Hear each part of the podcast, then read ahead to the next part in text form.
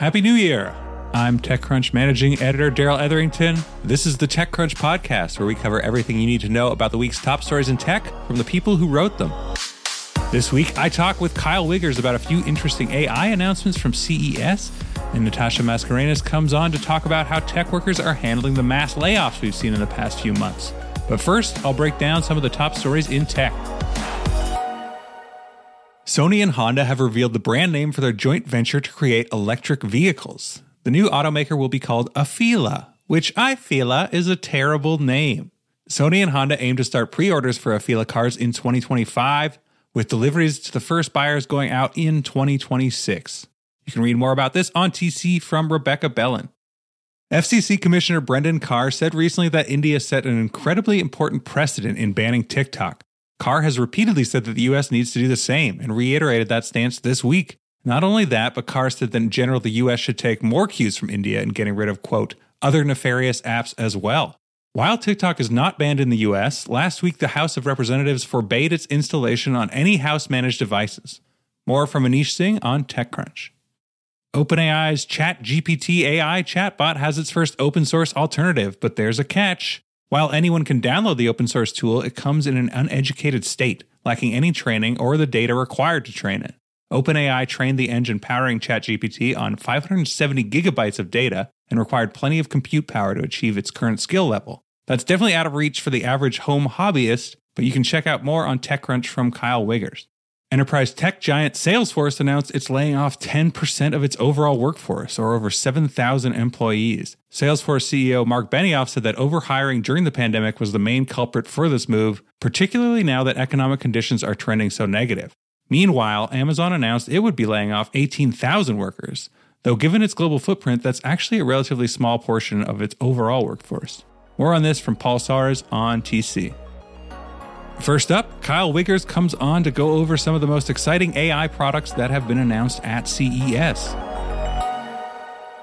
Hey, Kyle, how's it going? Hey, it's going great, Darrell. Hope you had a good holiday season. Oh, yes. It's always uh, a pleasure to jump from New Year's into CES. right. It seems like it gets closer every time. I don't know if that's just an illusion, but I feel like it's I mean, it's really right up against the actual holiday this year, right? Like everybody comes back and then dive right in. Starts officially. When's the official first day? Yeah, I think the media preview was earlier in the mm. week yeah, yesterday sounds right to me. I don't know. I'm, right. I've, I've i think you're right. In the thick of it, and I, am losing track of the days already. So right, for sure. And by the time the show actually technically opens, as you mentioned, there's media day, but there's even more beyond that. That's like an official thing. But basically, on our side, on the media side, people are talking to people. I mean, even into late last year, and you know, well in advance to get all this stuff out there. And you've already created a roundup of the top AI powered stuff that we've seen so far. And there's a lot there, again, just like as the show technically opens. So, yeah, it seems like AI was a definitely a watchword of the show. Would you agree with that? Uh, yeah, you know, the reason I, I did a roundup,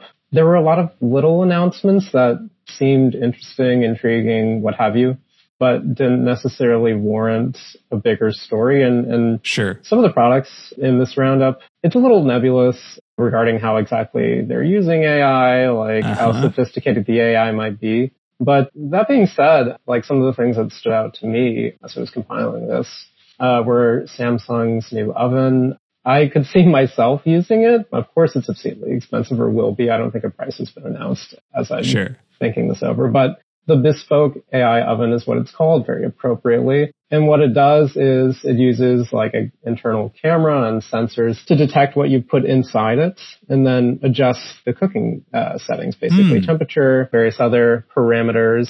And then it'll alert you to if something goes wrong, if something's burning, God forbid. Another neat feature that's not AI related per se is it has streaming integration with like Twitch, which I still don't completely understand the appeal there, but there right. might be like a subgenre of Twitch where that's all the rage. Um, people just setting up tripods in front of their ovens. So this will obviate the need for that. wow. Yeah. Yeah. Like, so you could just stream your cooking process, but what would it, wait, yeah. what would it, so it's cooking, it's going to stream. Yeah. Does it have a camera facing you as well? Can you do a double, like an inset of like you just watching and then in the oven, maybe the cheesecake is rising or something? Or You might need another camera for that. Uh, okay. Maybe okay. Samsung will sell an accessory at some point. Yeah, if yeah. the demand is there. But no, I mean, again, there there might be some vastly popular, you know, subset of Twitch streamers that are already doing this. I I, I can't Oh, say sure I'm super familiar um, with the uh, the Twitch landscape at this point. right. Yeah. So another thing that stood out, and I think it was worthwhile to cover because some people own this hardware already, was NVIDIA's, uh, they're calling it RTX Video Super Resolution. It's this feature coming to existing GPUs, NVIDIA 30 and 40 series GPUs that'll upscale existing videos as low as 360p in resolution up to 4K. So it's really, I, I'm sure it's going to be really great for like old YouTube videos that never got a remaster. And from what I've seen, I haven't tested it myself, but the coverage I've seen has been quite positive. Hmm. NVIDIA had basically a version of this in the Shield TV and Shield TV Pro. I, so that I've Yeah. seen, and I have a I have a Shield TV here too. When they introduced that, the little tube one. But yeah, it was impressive. It was very like, and that was the demo they provided. This was CES. Well, the last one before the pandemic. That's another thing I will say for Nvidia is they do a really good job of like continuing to support, especially that hardware. Like the Shield TV is now quite old, you know, because that was four, five years ago or whatever that was for that CES. 2018, I guess. No, yeah, maybe. I don't know. That no, about right 2020, to I guess. I don't. Well, it was the one be- before the pandemic. It was when we all went, Ah, and yes. probably a bunch of people got COVID, but didn't realize that it was COVID at the Oh, time. right. um, yeah, whenever that was. Anyways, they showed me it, and and yeah, it is. It's quite impressive, and it does like specifically with older YouTube videos, like you said, it does a good job. I think they just use that demo because it's like something a lot of people will be exposed to as opposed to other stuff, right? But it, it's impressive, and it's cool to see it coming to basically any video content being fed through a, a 30 or 40 or any internet video content being fed through those serious GPUs. That's cool. Yeah, not to digress too much, but I, I, I think it's just a fascinating application of the technology because we've seen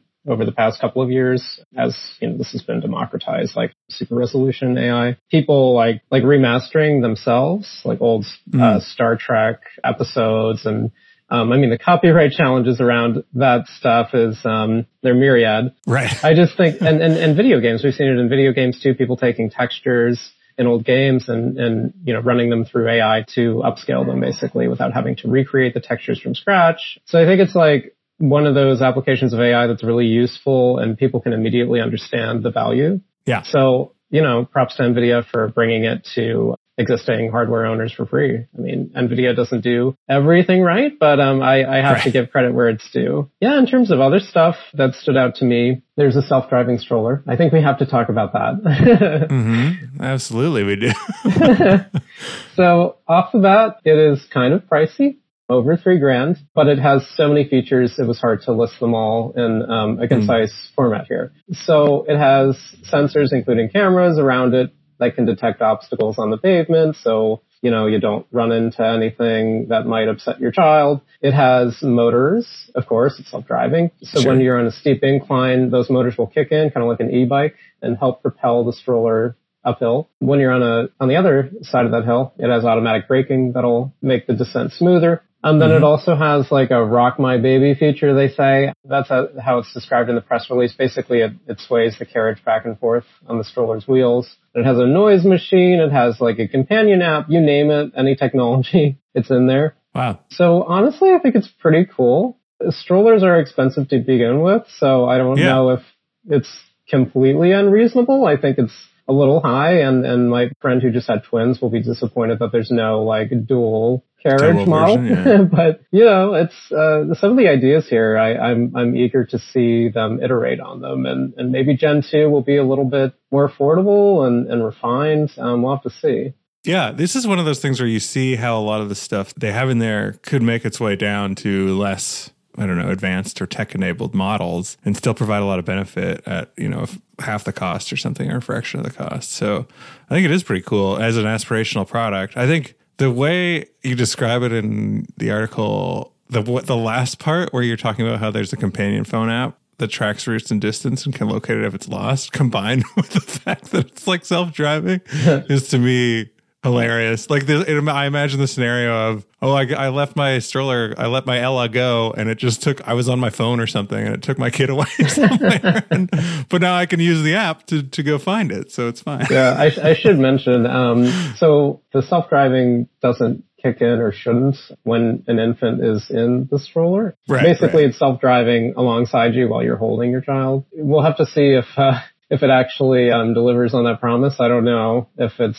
prone to errors and, and might self-drive regardless. If you wanted it to, I don't think any parent would want that. Right, right. But if you want to, Yeah. if you want to get in there and hack under the hood, I don't know, you might be able to make it work. But yeah, again, Yeah, probably not the best if you're trying to finish a Wordle and you know, like they just need both hands for a second. Yeah, yeah. So the last thing I thought was really interesting on this list is um, a pepper picking robot, and Hmm. it's kind of what it sounds like. There's a robot, and there are a lot of these agri-tech robots out there now, but um, this is the first I've seen that can pick peppers. Yeah. It has cameras, sensors, all the typical things that you need to do computer vision, but basically um, it was trained on the AI here was trained on a lot of images of peppers and pepper plants, and according to the press release, at least, um, this robot can identify peppers and exactly where to pick them so that they're not damaged and put them in a basket. It sounds really useful, especially at scale. I mean, the, the typical debates around what this is going to do to the agricultural workforce, of course, have to be considered, but small scale farms that maybe, you know, previously were limited by, Mhm. you know, in terms of manual labor, in terms of the volume that they could produce of peppers, I think it's a potential solution for them because the robot is relatively affordable from what I remember. I think it's in the range of between ten to twenty thousand dollars, which could pay for itself over a number of Yeah. years. Yeah, I- I think we'll probably see more of these in the future. I know there are a number of like strawberry picking robots that have been effective. It's been demonstrated they can actually work. We're seeing like robotics become more agile and sophisticated, especially with, when combined with these like computer vision algorithms. So it's just exciting to me from a technologist standpoint. Mhm. And uh, yeah, I look forward to future models of this as well and what they might be able to accomplish here. Yeah, for sure. Yeah, it looks like there always is going to be the labor discussion, but the company it's a Japanese startup, and I think one thing specific to the Japanese market is there's a lot of like really small single family farms all throughout the country, and like those will be tended by like a single grower or farmer or whatever, you know, maybe at most a couple, like a husband and wife or something. So stuff like this could be immensely effective in helping out situations like that, right? Without necessarily affecting the overall labor market. Yeah, yeah. I do want to be sympathetic, of course, to um, Yeah, laborers. absolutely. Yeah. Um, but you know, on the other hand, I, I think the insights could be valuable too that this robot provides. Supposedly, it, uh, you know, as it as it gets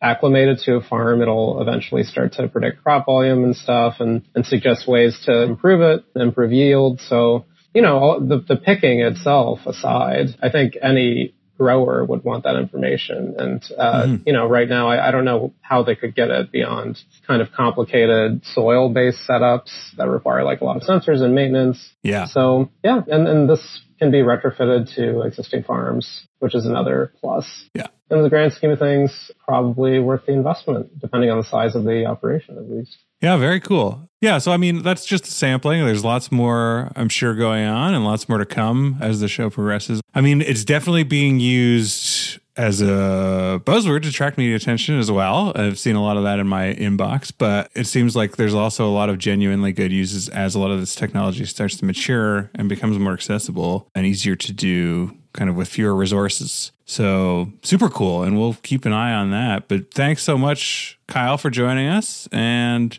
yeah, I guess, you know, go out there, write more, or at least have ChatGPT write more for you. No, yeah, we of do course. that. Uh, well, you know, never say never, but um, I'm yeah, I'm I'm I can't wait. You know, full sarcasm to dive back into CES and the madness that uh, that surrounds it. it was a pleasure though to take a break for a moment. Next, Natasha Mascarenhas is talking about how tech workers are handling the mass layoffs we've seen in the past few months.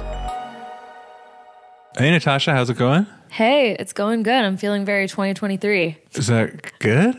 It's like the it's like hopeful. I'm hopeful this week. I was like, it's hard to tell what that means anymore, but it's, know. it's good if you're hopeful. Yeah. I'm being vague. I'm being vague on purpose. How are you? Great. Yeah, I guess I'm feeling 2023 too. Everybody can say that. now. Exactly. It's like the best way. You're the only one who actually like understood that it didn't make any sense. Everyone else is like, you're so right. So we're back. We're back. TechCrunch is back. There's stuff going on all the time. You've got a great piece out that I know you were working on before, but is timely read for sure. Yeah. And it's coming to terms with dealing with some of the layoffs and the fallout from that. I mean, we've now seen it go on for quite a while and it will continue to go on. And Yeah. this week brought a fresh round of like high profile layoffs. But you talked to some people specifically working at startups and how it's kind of changed their approach to the working world, I guess. But do you want to tell us more about that? Yeah, it was very much inspired by the fact that like a lot of like these high profile companies, Meta, Twitter, Stripe, Amazon, DoorDash, and I think this week it was Stitch Fix and Salesforce and, and more Amazon are all entering the job market at the same time. And mm-hmm. I wanted to kind of try and bust open the idea that everyone is kind of like this like Stripe engineer that's going to have a million offers and not be too stressed and kind of enjoy severance. I wanted to like try and see Yeah. what talent is thinking about right now. And that's really where the story began. And then I ended up talking to these three people who I use pseudonyms for. And, and it, it was a much more complicated story of people wanting to like figure out how to take their control back and think about risk, even though risk is super intertwined with how we think about startups.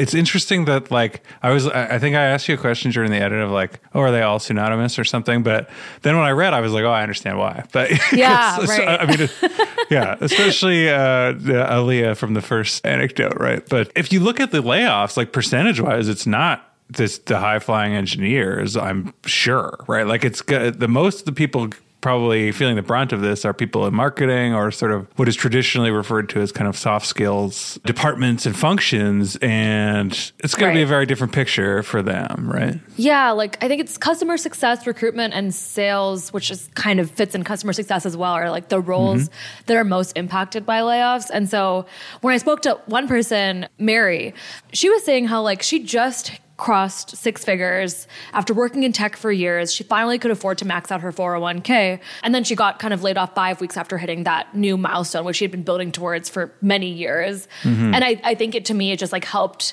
set it up because I think there's like this weird pressure. And, and I think like this weird like stigma is probably the wrong word, but people don't feel bad for people who are laid off in tech because they think they'll be Yeah. fine.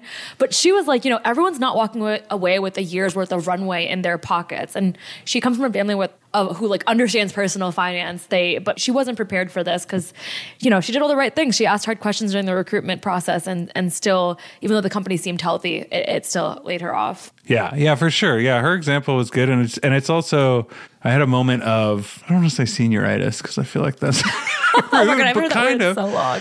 but I was like, oh, six figures, that's great. She's making a lot. And then I was like, you know what? That's a lot from the context of like me thinking about the job market as like a young employee 20 years ago. Like, I I don't Yeah. think it's that. Is, I mean, especially depending on what market you're living in, like it's not Totally. That much anymore. And you're right. It's not going to leave you, especially if you've just crossed that threshold. You're not going to be like, well, I've got tons and tons and tons in the bank that I can just fall back on and kind of figure out my next move. Right. Whereas if you're an engineer that was in a highly competitive job market just two years ago or whatever, and people were throwing, I don't know what, like half a million Insane. dollars at you or something, like something Yeah. ridiculous, then sure, you're going to have some money banked. But right. For people like Mary, it's going to be very, very different. Totally. And I think like even if we I mean money is so innate to this conversation and how someone thinks mm-hmm. about their next job, but this other person I talked to, Sam, was saying how like his worry is less about money and more about like can I find a company in startups that is stable enough in a way that I'm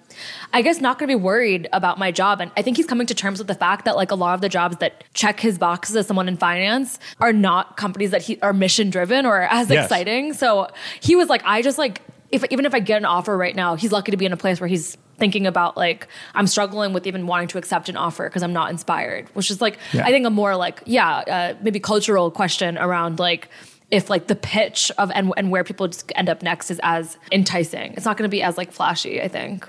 Right. No, I think that's a that that was a great point, and it also maybe reveals what a lot of people haven't thought about in what has been a very rosy bull market is that when you're looking at those trade offs, what they really are is, you know, a lot of this is maybe cynical, but a lot of mission driven companies are that way because they can't afford to recruit through any other means, right? Yeah. Like it's like, okay, like we don't have these other things. We did, we can't have 401k matching. We can't have financial security and stability.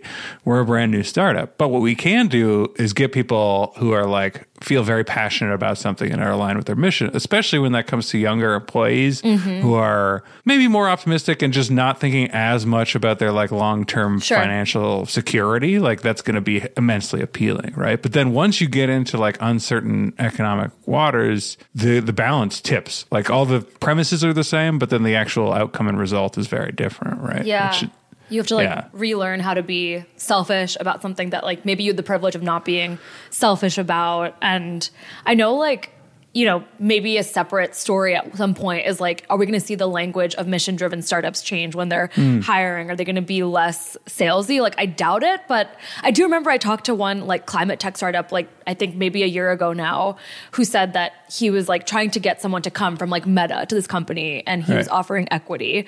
And she was basically like, I, you know, believe in the mission, but I don't want equity in this company. I just want a good salary. Yeah. And it was just to me, I was like, oh, that's funny. Like, it was like kind of an inkling that people were going to start to be like, I buy into your pitch, but I'm not going to like bet my career on this company becoming a moonshot. This is obviously Right. like, you know, less voluntary, the layoffs, but um, similar Yeah, vibe yeah. of like taking it to yourself. Yeah, no, I think one of the outcomes of this will be that people reevaluate their compensation packages and what they need to use to eventually attract maybe people who are like twice burned shy, you know, like like Sam. So it's going to look different the compensation packages that you have to offer, and I think that's a great example of that of the equity versus cash. I mean, that's mm-hmm. something we saw last year. I think we saw Shopify offer a slider like this. I think it's even a self serve slider where you can just kind of like job candidates as they're going through can then adjust. Like, Oh, yeah. uh, yeah, yeah. yeah, this much stock based compensation versus cash or whatever. And I've definitely had, I mean, I personally have had that conversation like when talking to startups, young companies that I was considering working with, where they were like, okay, well, we can offer you this salary and this much equity. And I was like, ooh, I don't like that. And they're like, oh, well, how about this much salary, but this much equity? Right? Yeah. And then it's like, oh, okay. So I think there has existed that flexibility, but it definitely changes depending on what's going on in the market and what people are looking for. And it and that has material impact on what you're able to do as as a mm-hmm. startup, as a hirer, right? Like if you're having to outlay a lot more cash up front, you're gonna have to hire a lot less. And it's gonna look quite different, right? Totally. Like I think about this like maybe it's kind of old at this point, but like the idea of working two full time jobs that Aaliyah is doing in this story. Yeah, yeah. And like over being overemployed. And it's making me think a little bit about like someone who's overemployed working two full time remote jobs without either company knowing.